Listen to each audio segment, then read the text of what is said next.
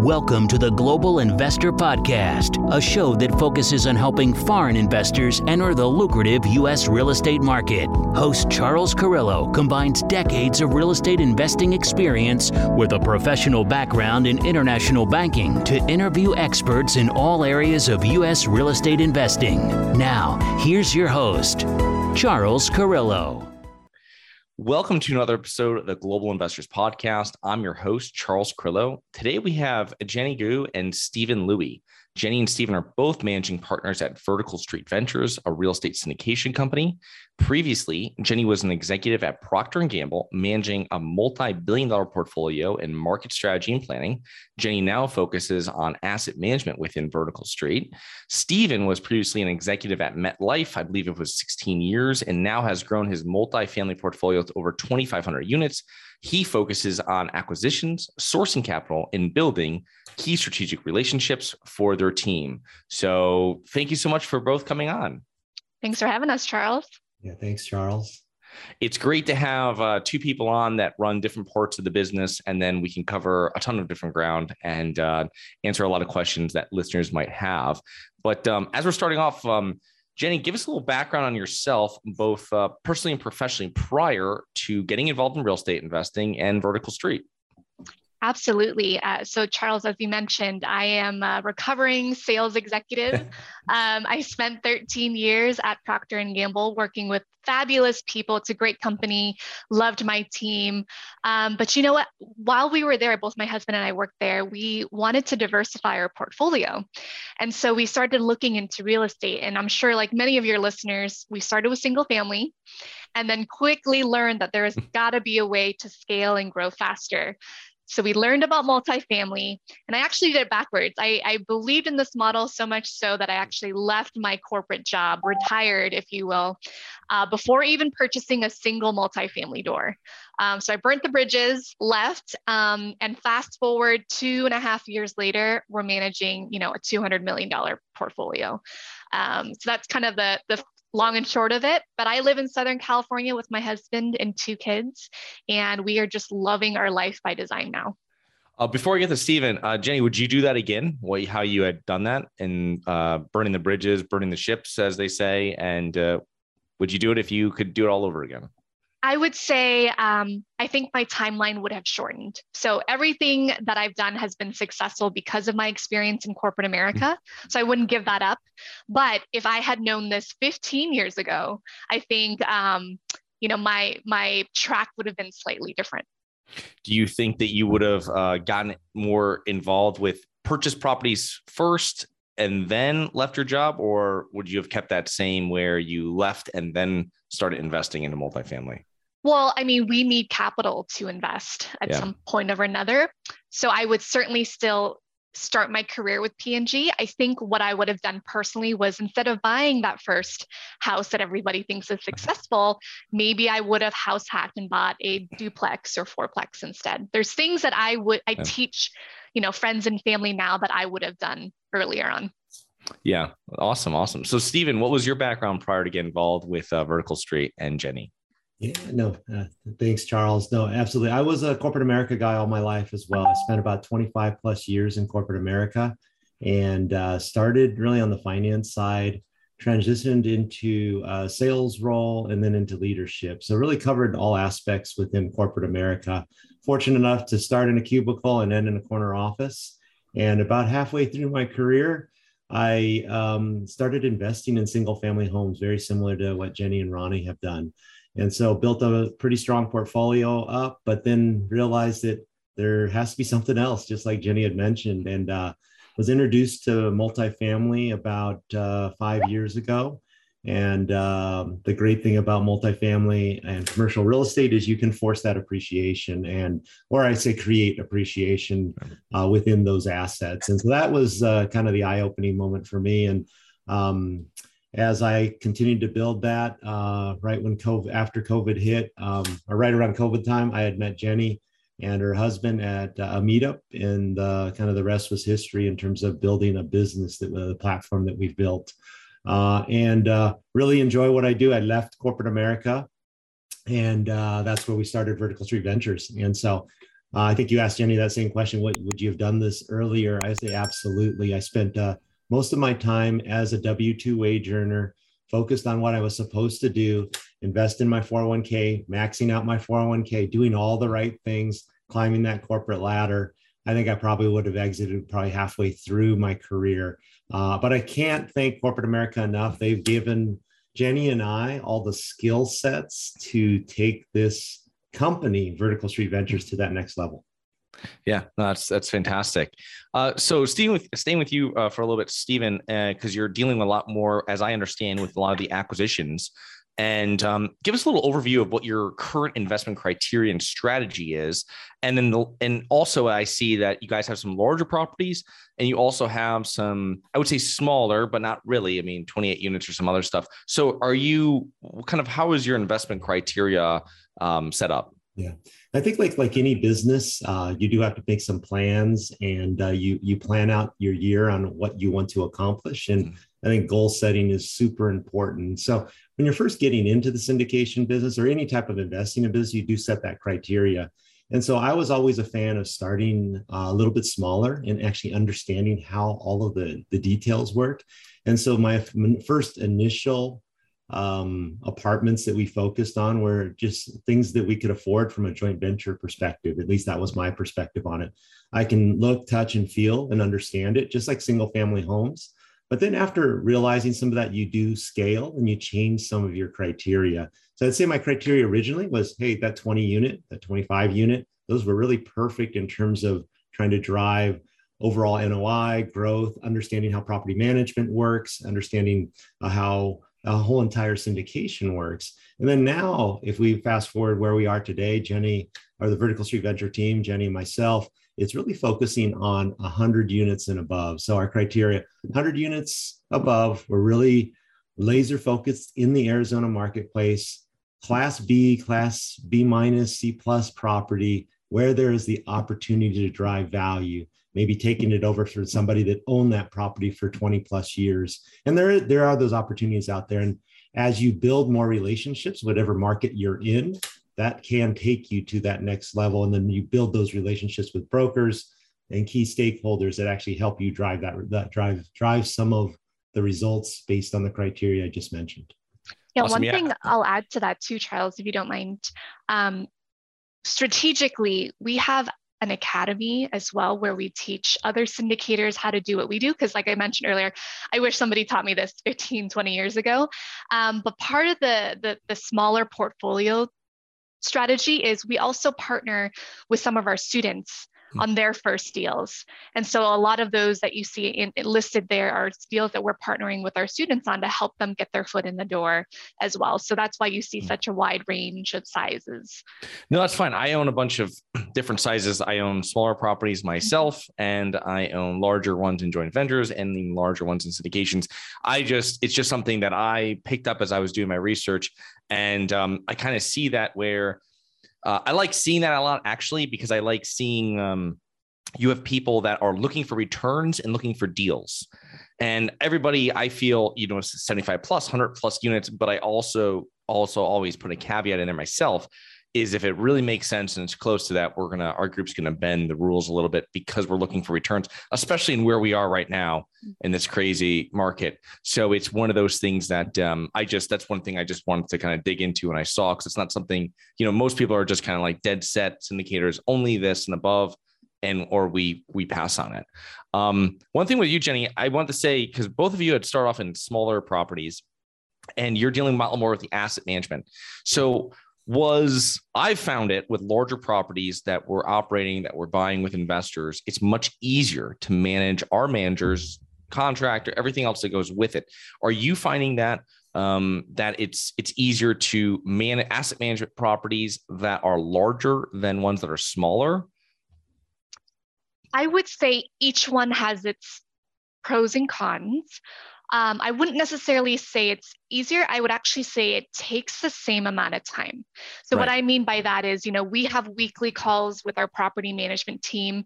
I am on the same one hour call on a 28 unit as I am on a same one hour call with 252 unit property. So, I'm spending a disproportionate amount of time per unit if you look at it that way. So it just takes more time. The challenges are the same. You look at occupancy, vacancy, you know, uh, expenses. It, it all is the same type of work. Now, what I'll tell you also is on larger properties, you just you certainly have less risk, right? So if you have a 30 unit property, your vacancy risk is a lot higher than you do on a 200 unit property. So it just depends on how you're looking at it. But from a amount of work standpoint, that's why I always tell people where you can scale up faster because it literally is the same amount of work, um, whether it's five or 150 units. Yeah, that might have I must have uh, reformed that question as being uh, time intensive per unit mm-hmm. because it's much scalable with larger units, more units under uh, one umbrella. Uh, so Jenny, let's staying with you one second. What are the if people are interested in seeing exactly because we have two people on that have uh, different roles that work together in purchasing properties with investors. Are you able to describe the different roles on a multifamily and or commercial real estate syndication team? Yeah, so you could break it down really into three major components. Um, you need somebody to lead acquisitions. So that person is the relationship builder, they're working with brokers, they're underwriting the deals, making sure that we can actually it's the right property to purchase. Um, you also have a capital raiser or investor relations lead. So this person is the main single point of contact for finding capital for the project and hand holding the investor through the entire process. And then last but not least, and the least talked about, I would say, in this industry is the asset manager. Mm. So once you close on a property, that's when the you know rubber hits the road. And for the next five or so years, all that work is on the asset manager to make sure the business plan is being executed. Those are the three, I would say, fundamental roles. And then everything around is support and peripheral. Nice. Okay. Um, when you're talking asset management, you're usually you're going to be focusing a lot more with working with property manager and then mm-hmm. working uh, with any kind of contractors you have or any type of value add uh, scenario and uh, kind of play you're putting together there. The um, with your property managers because you're buying a lot of properties in um, I think I saw like four different states, something like this. How are you finding your property management companies? and or vetting them something like this which because i feel the property management is probably one of the most important strategic partners mm-hmm that a, uh, any type of investor has, whether it's syndication firm or just a mom and pop.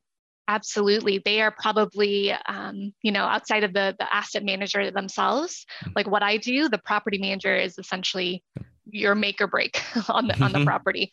So it's super, super critical to find the right ones.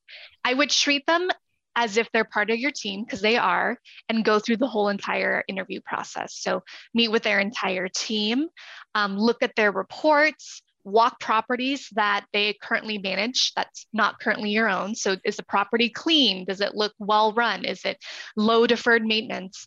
Um, I would also ask for referrals right yes. so mm-hmm. can you give me the name of you know two or three current owners obviously if they don't that's a red flag but call them and say hey how's your experience been with you know xyz property management you'll get the really reallys that way um, but you know we always say in any industry hire slow, fire fast. So if they are not performing, you want to quickly give them a you know 30 or 60 day kind of probation period before you move on because that's not something that you can afford with investors yeah that's great information the thing i found is asking for referrals from other property owners in the area mm-hmm. um, and then also um, you'll see on their websites the property managers they'll put properties up there and just a drive by of seeing just small things. There's a little trash here. There's this. This is this hallways. You know, whatever it might be, and um, it can kind of give you a background into where you're going. Whether then the problem is, I always ask for referrals, and I always feel I'm being put to these perfect uh, partners that they have, investors that they have that love them, and that's who you're getting a referral from. So it's kind of, you know, you, you got to do your own due diligence too. So that's great information. Mm-hmm. Um, Stephen, I want to know because you do work a lot with strategic partnerships. So when you're when someone's looking to scale into larger properties, um, you know how important are partnerships? Um, I mean, I imagine they're crucial when you're going into larger properties. Is what I found. Do you have advice for investors looking to make the leap into partnering and how to find partners that will both grow their business and their partner's business? No, that's a, that's a great question, Charles. I think one of the key things that I always um, that I built my kind of entire career on is relationships, and so you know, with the partners that you partner with, you have to really have a, a strong relationship with, and it's beyond because uh, really that relationship is for at least five, maybe six, maybe ten years potentially, and um, you don't want to try to just kick the tires with anybody. So um, I'm a fan of understanding who the, who we're working with. You have to do background checks on it and be honest with them. I'll actually ask them, "Have you ever had a felony before?" And if they, you know, or have you, how many tickets have you had? So you have to understand the character of the individuals that you're partnering with. And you know, with all social media and podcast, everything that we're doing right now, we only see all the positives of yes. everything that goes on. And really, you know, my first couple partnerships that I actually had, you know, where I started as a key principal, just signing on loans and not really even getting compensated for it, just so I understood the business. Um, some of those partnerships just didn't turn out as well because I didn't understand really what they were doing on the property. They gave me, I had no insight. It did give me the ability to sign on loans uh, on my own in the future. So I thank folks for that. But at the end of the day, choose your partners wisely and um, find out a little bit more about them outside of what you see on social media. Yeah, that's great. The other thing too is uh, I think kind of testing a deal with them. So maybe not going full in with a complete partnership right away and maybe doing a deal where they have a different LLC, you have a different LLC and just set up one for a deal specific and see how it works and um, you know see if what your expectations uh, have been met on both sides. And that's why sometimes we do say when you start with this, so everybody's like, hey, go with start. I see people pushing, hey, start with 100 units above, nothing else. but sometimes it's okay to go with the 20 unit, yeah. and that's your first opportunity. That's your first partnership. The risk is a little bit less. Yes, the vacancy and all the things that Jenny just talked about are a little bit more challenging, but it is easier if you do have to break that apart and you could probably un- unwind that a little simpler than maybe a 280 unit or a 200 unit versus a 20 unit so right. that makes some sense. Yeah especially especially if it's a joint venture and there's no passive investors with it because then you have a whole different part of the business that now needs to be uh, brought into the fold of what's happening and why this is going this way. Um, but even, Steve- go, even going into the relationships things do change over time as well. And so I'd say make sure that your operating agreements, all of the legalese are actually checked off. A lot of times we we so quickly want to scale because we see everybody else doing it, uh, but we forget to kind of check off, oh, who's getting compensated on what, and then things change. Even if we had a discussion on this, oh yeah, didn't we talk about specifically this? But if it's not documented somewhere, um, maybe that the discussion didn't happen, or if it had to stand up in a court of law, where would that stand? And so building those uh, processes all up front, which we're pretty good at from a team perspective of doing when we build those partnerships, is really crucial to the success of a syndicator or an investor out there.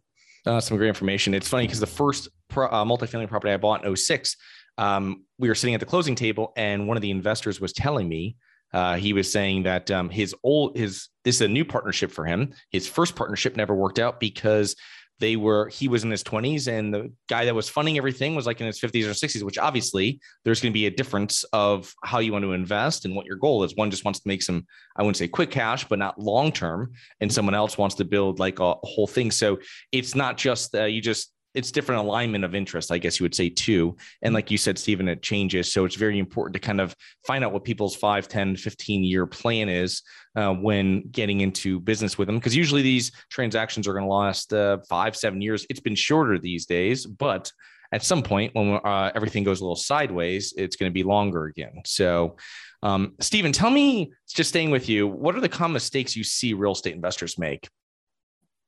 Uh, so from a, a, limited, there's a couple things. There's also the limited partner side and the general partner side. So limited partner side, I think uh, I see a lot of individuals just the fear of missing out. They want to get in an opportunity, and so they are so quick to just mm-hmm. jump right on the opportunities. I did that myself. I mean, my, when I first started into this multifamily uh, business, I started as an LP, and I just said, "Oh, I got to get in as many as possible."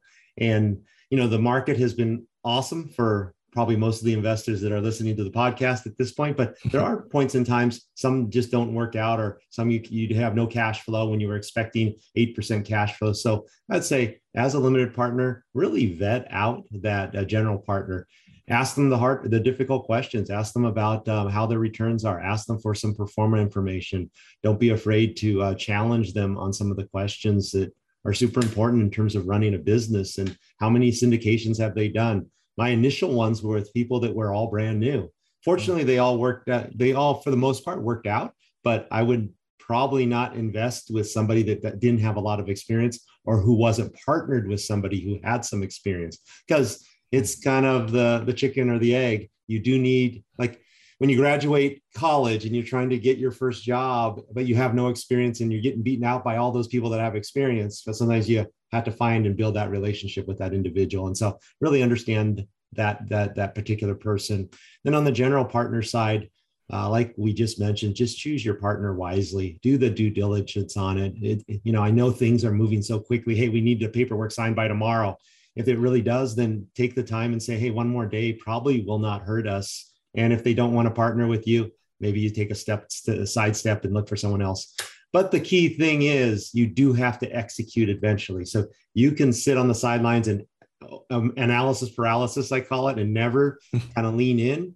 That that won't get you anywhere. But do your the best due diligence you can, and then once once you've done that, lean in. And this business uh, and ecosystem is is a wonderful place to be.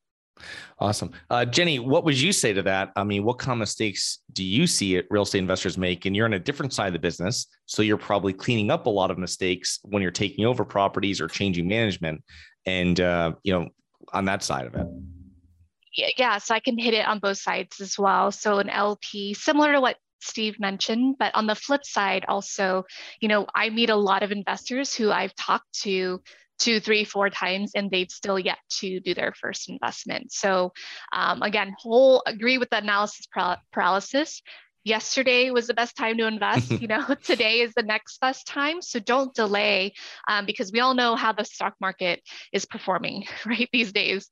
Um, from a gp perspective i would say common mistakes investors are making right now they're not again covid just hit everybody by surprise so there's a lot of things we couldn't control or didn't predict now that we're in it a couple years we have to make sure if you're looking at underwriting to expect certain expenses to go up dramatically. Things like insurance, taxes, materials, labor, payroll is going up. So as investors start to look at deals and underwrite, we have to make sure they're you know raising expenses to certain degrees to account for all of these unexpected um, increases. Um, yeah, I think that's very good information. I think insurance is something that people are not they're not writing that at increasing at what it should be. And I, you know, if I've seen uh, this insurance rates going, they used to be, you know, three, four percent. Now it's five and seven. I have other partners telling me it's, you know, so depending on where you are in the country, but the cost of materials and replacement costs has just, uh, you know, the cost to replace uh, properties is just very expensive now compared to what it was just a couple of years ago. Um, so, uh, just following up with you, Jenny, one last question. What do you think are the main factors that have contributed to your success? Um, it could be personally and or professionally. Gosh, I would say if I look at the people who I admire too, and who I believe are successful in this industry, and unfortunately, both Steve and I have this skill set is just sales and relationship building. So we've learned a lot of things in our corporate experience to be able to influence people, um, our investors, our partners um, to sell. And this is a people first industry. So you're always building relationships. People have to like you, they have to trust you. Um, so I think the people who are most successful have been able to sharpen that, sharpen that skill set and really excel in that area. Oh, that's, that's great. That's fantastic. Relationships are very important in this business. Uh, Stephen, what would you say to that as uh, main factors that have uh, contributed to your success over the years, uh, personally or professionally? Yeah, I think one thing that I've always had through my corporate career and also through real estate is a, a strong mentor and somebody that is mentoring me across the board. So I was fortunate enough in corporate America where they, um, I was uh, considered a high performer. And so what they do with high performers, they give them mentors, and those mentors meet with you every week or every every quarter, and they go they review things. They they ask you to re- read a book and uh, basically do a book report review on that particular book, and um, they give you some of the guidance to help you climb that corporate ladder. Same thing with real estate. Um, if you asked me five years ago, I was only in single family homes. I went I seeked out a mentor, hired a mentor. That mentor helped helped me give me all of the basic operation and skill set to do what uh, we are doing today, Jenny and myself, and all the Vertical Street Ventures. And so that's a, a crucial piece of growing is having somebody that knows more about you. I think one of the things too, I, I always say, um, Tony Robbins has a quote out there, and it says, "Success leaves clues." And so why should we go out and try to recreate the wheel? We probably don't need to do that. Somebody else has done that. Why not go and partner with that individual? And that's how this great ecosystem we all kind of work together. It's one of the unique ones where um, you know, some of my friends say, why would you want to be helping and teaching other people how to do this? Aren't they going to be your competitors? And I said, well, there's there's so many apartment complexes out there that I can't own all of them. And so why not uh, teach others uh, similar to the processes that we put in place to build our company? We can do the same uh, for others as well. Awesome, Stephen. That's great. Uh, so, Jenny, how can our listeners learn more about you and uh, Vertical Street Ventures?